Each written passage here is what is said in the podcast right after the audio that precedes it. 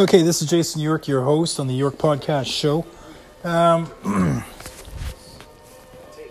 just got some news about the pandemic, and once again, more bullshit news in Vancouver here.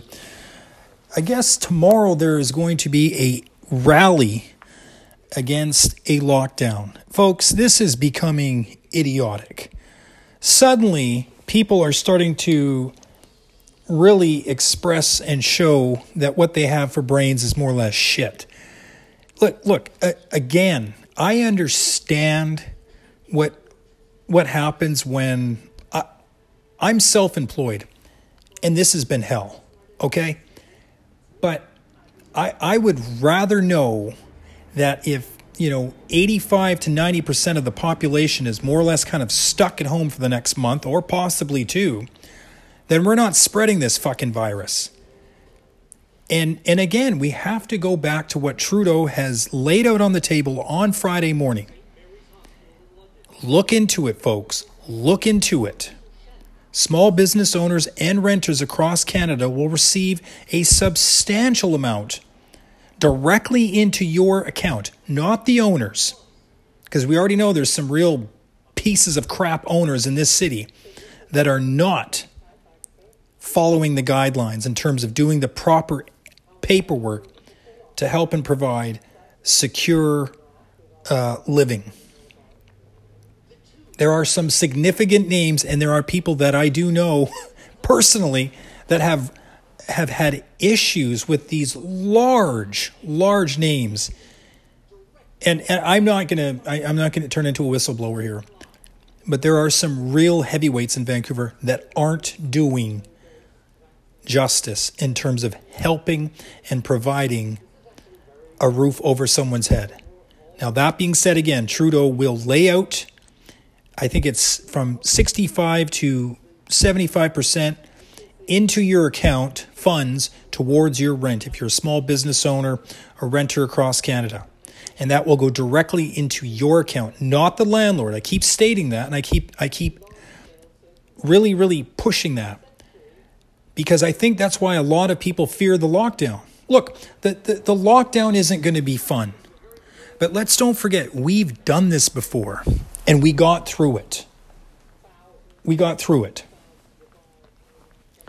We are literally, literally months away from getting vaccines and getting it delivered to the people on the front line. More importantly, number one, to our seniors, and, and, and then the rest of us. But this between now and then, and I will say this, I'm going to make a bold prediction, is that I, I really firmly believe that now there's several different vaccines. I, I really honestly believe uh, I would I would venture to guess that a large portion of Canadians will get this within the next three months.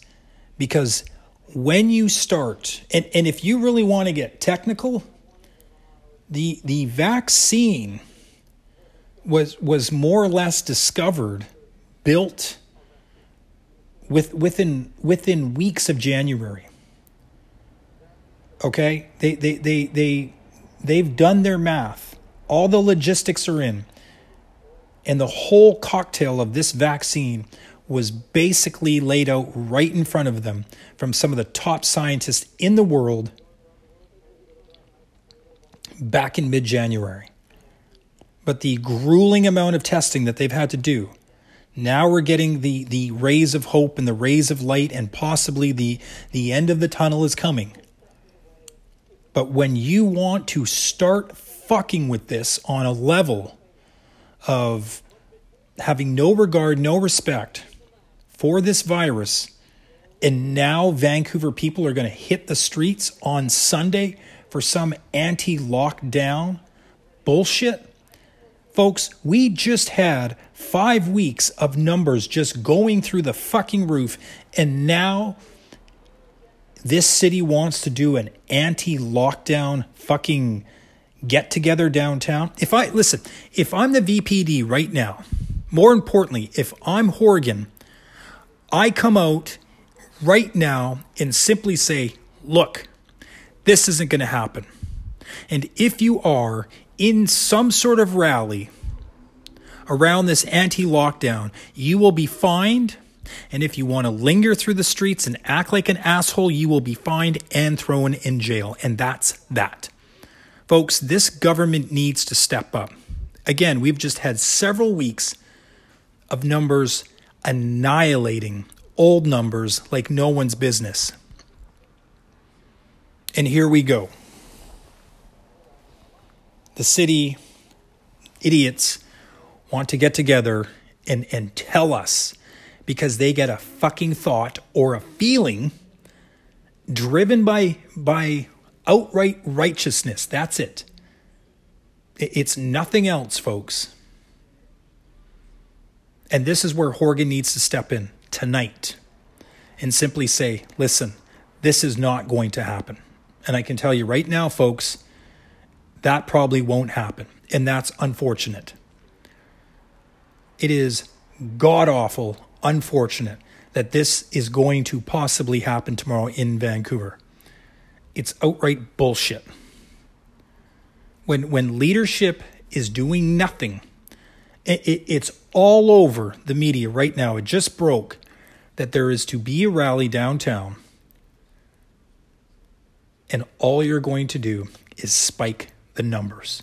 We seen it on October 31st when a bunch of yahoos wanted to come in from the valley in their uncle's Camaros and their Trans Ams, basically. I mean, that was outright fucking ridiculous, folks. Why do I get fired up about this? Because I'm tired of living in a fucking studio. Who doesn't want to get out there and live their life? And if you think for one second I love wearing my fucking mask, it sucks. It's brutal. But it needs to be done. And when we when we hear this leadership stand in front of a microphone and go off about the logistics, I don't care about that anymore. I would rather someone stand up there and be firm, assertive, back it up with mandates and heavy fines. If you haven't got this, folks, you're lucky. That's that. We are walking on massively stupid thin ice right now. We are, put, put it this way the ice is cracking in Vancouver. And again, October 31st, I believe there was over 800 to, to something like 1,500 punks, men and women. I mean, that's Vancouver for you. For whatever fucked up reason, I guess Granville's the place to be or something. That street is fucking gross. Sorry. Straight up. Folks do not if you if you if you if you're thinking you want to go down there don't. Do the right thing. That's not fucking preaching folks. Don't do it. I, I mean i mean here here here take a look at this. When when when you see these get-togethers on CNN and MSNBC with Donnie's dum dums and his trumpets and all that stuff, you know what happens about a week later? Oh, 62 or 22 or 32 or 14 people that were at that uh, little shindig for 100 people or 200 people have tested positive. There was a guy that was running, running in the early stages of the election, like way back a few years ago, goes to Donnie's little powwow, little sort of dumb election sort of committee party or whatever, gets it, and he's dead within two weeks.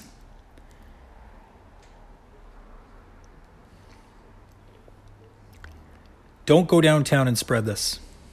If you do, it's your own fucking fault. It is your own fault, folks. This is this is becoming again. We're on thin ice. And if you think that this is fake, this is a hoax, I don't know what type of crack you're smoking, but put it down. Because this is real, folks. I, I mean, switching gears and it's hard not to, but the US has been driven by a hyperbolic narrative for the last four years. And that's all produced by absolute, ignorant, selfish, greedy, evil men. Steve Bannon, number one. Stephen Miller, number two. I mean, these two are absolutely outright off their fucking rocker. Mnuchin. The list goes on. But the, the script that Bannon has given Donald J. Trump from day one has worked. And that's that's pathetic. It is absolutely pathetic. Because what Donnie does is he spray paints this hyperbolic narrative throughout the nation, and guess what? Half of the nation believes his lies. They believe his exaggerations. I mean, he basically told us that this is a hoax. This is a political hoax. Look at the Dems trying to politically scare you by, you know, telling you to wear masks. And this guy's fucking golfing the last few days. Meanwhile, the pandemic in the United States of America is just skyrocketing. And this guy sits there behind his, or stands up there in front of his podium and says, It will be gone by April, like a miracle. Folks, do not believe that jackass and do not believe your neighbor out in the valley that says this is a fucking hoax. Let's go downtown and raise havoc because we don't need another. If if there's a lockdown and you don't own a business, then you should you you have I mean period, you have no business going downtown to to to wreak havoc.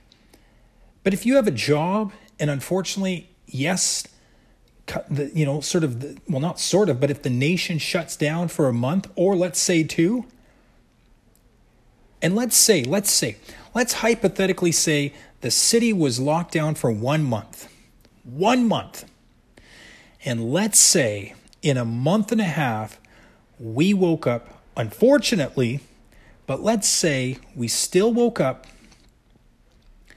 to numbers that were maybe 90 a day. That's that's still unfortunate. But what would that feel like? What I don't understand is people are so bloody stupid to think, or pardon me, to not think and realize when we had that lockdown, again, we got lucky. And it was the summer and most of us were kind of out and about during the lockdown. There was a shit ton of people holding hands and and and, and couples and, and, and families were all out and about together. And some were wearing masks. But we were more or less kind of all outside doing our thing. And yes, everything was locked down. But or pardon me, that was that was kind of mid spring. But everyone was out and about walking around. We weren't hovering in stores. We weren't hovering in schools. We weren't hovering around in, in restaurants and all that stuff. We seemed fucking fine and dandy to do takeout. And guess what, folks? We forgot that we had some of the lowest numbers in the world. And, and people are screaming blue fucking murder. And, and this is what I don't understand. The people that don't own a business and what is it in you? Like if, if you've got if again Trudeau is going to lay out money for renters, okay? Use that, pay your bills on time, do the right thing, and stay the fuck indoors, and that's it. Play your PS3 or whatever.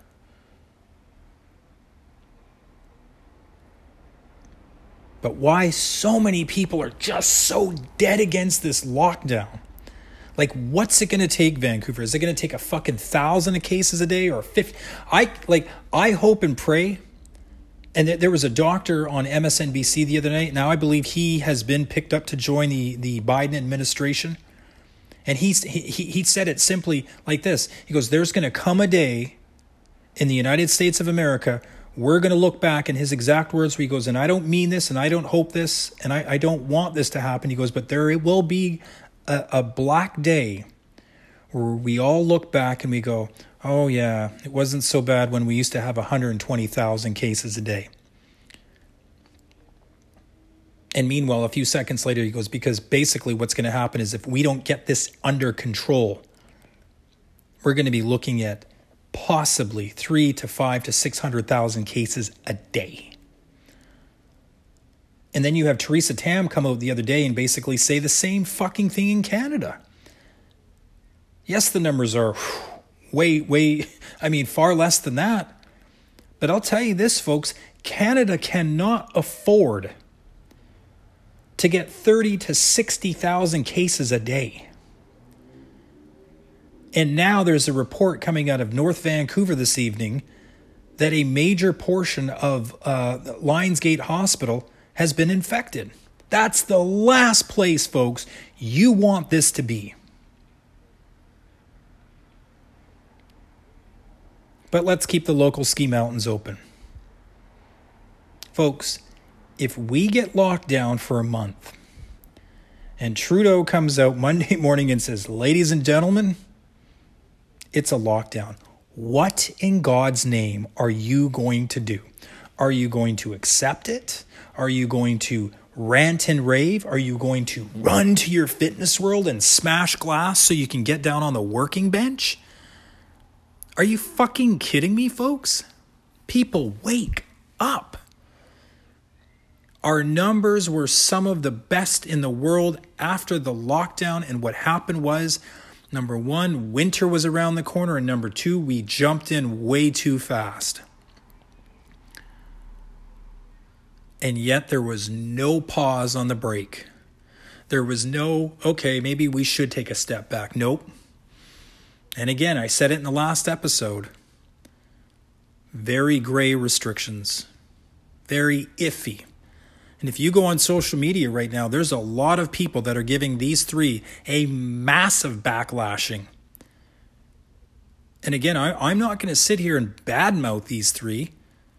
I, I sure as hell wouldn't want to be in their position. But if I was, some of you people might go, whew, this guy's taking some serious actions here lockdown, take your kids out of school, and guess what, folks?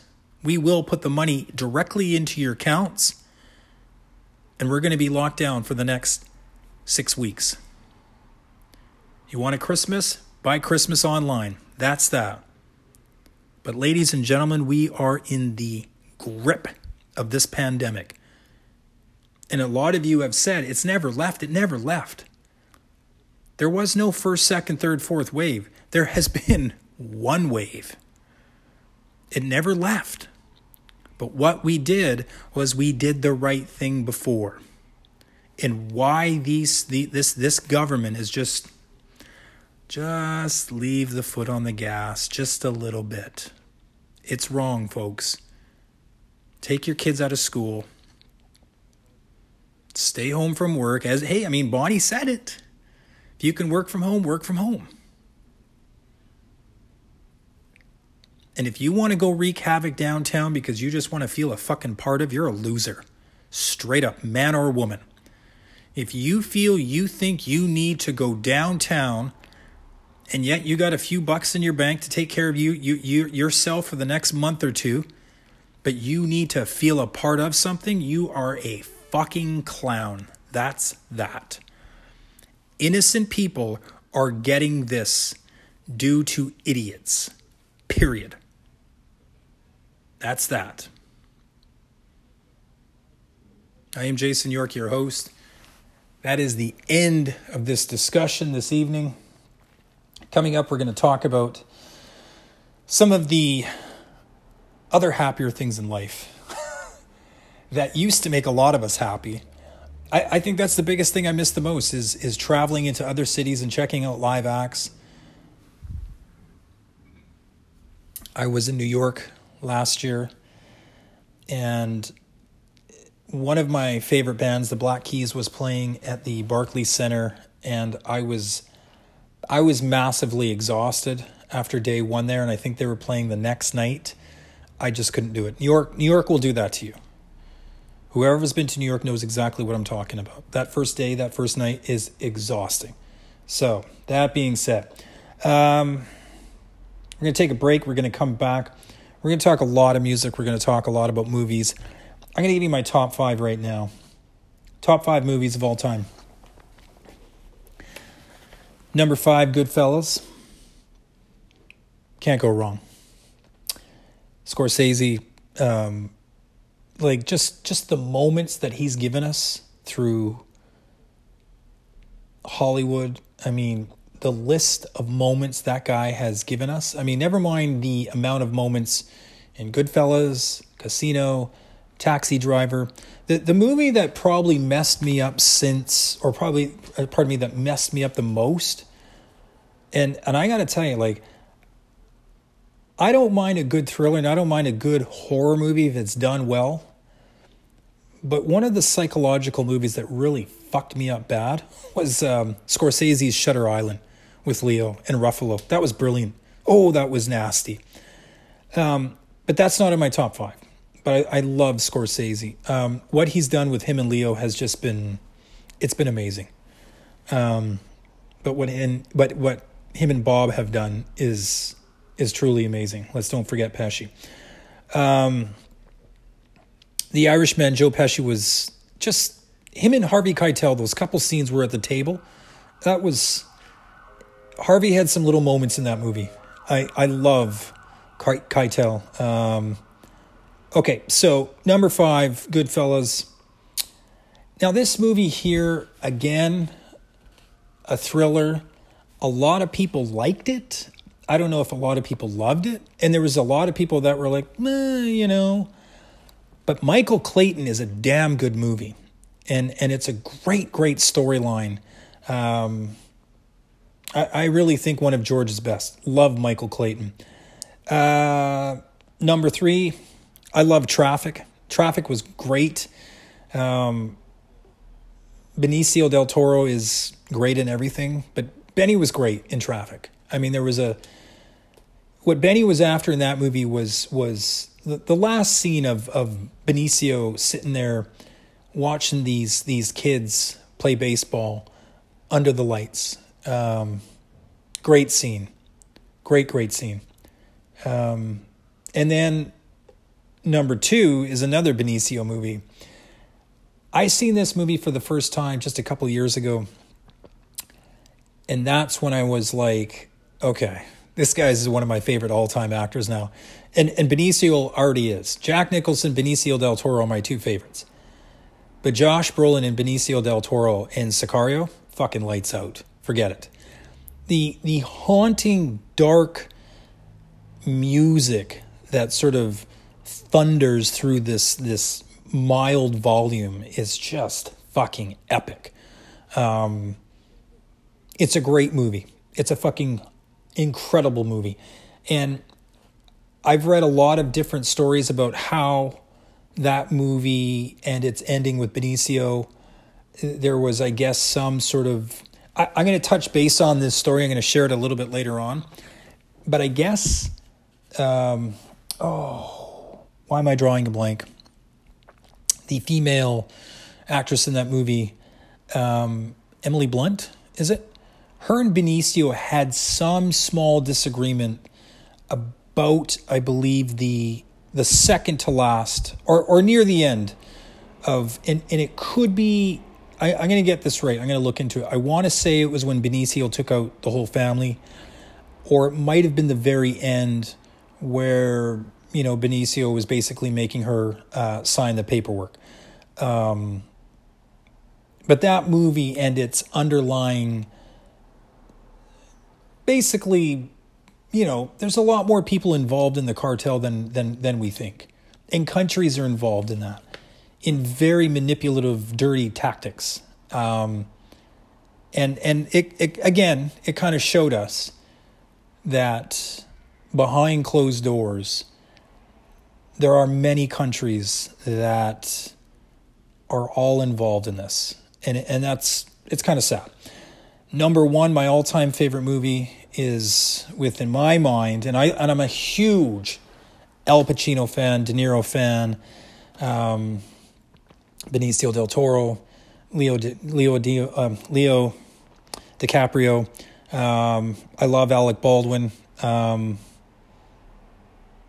but One Flew Over the Cuckoo's Nest is, is, to me is one of the great all-time classics. And Jack Nicholson, in my mind, is truly the best actor. Um, and and him and, and and Bob and Pacino, um, Dustin Hoffman, Robert Redford. I mean, they're they're all right there.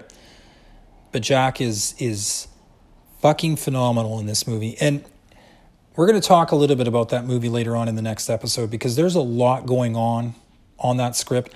Brilliantly well written by Michael Douglas and a few other people. Um, but that movie, I, I seen that unfortunately at a very young age, and it, it kind of haunted me a little bit. But as I got older, I seen it. I read the book, and, and that was one of the first books that I actually kind of read because in English, I think it was English ten, they make you read that book. Um, and I remember reading that in class, and it was kind of I don't know, it, it kind of brought that class together. And I knew that our English teacher really, really, really um, liked the book and liked the movie. Um, but that movie was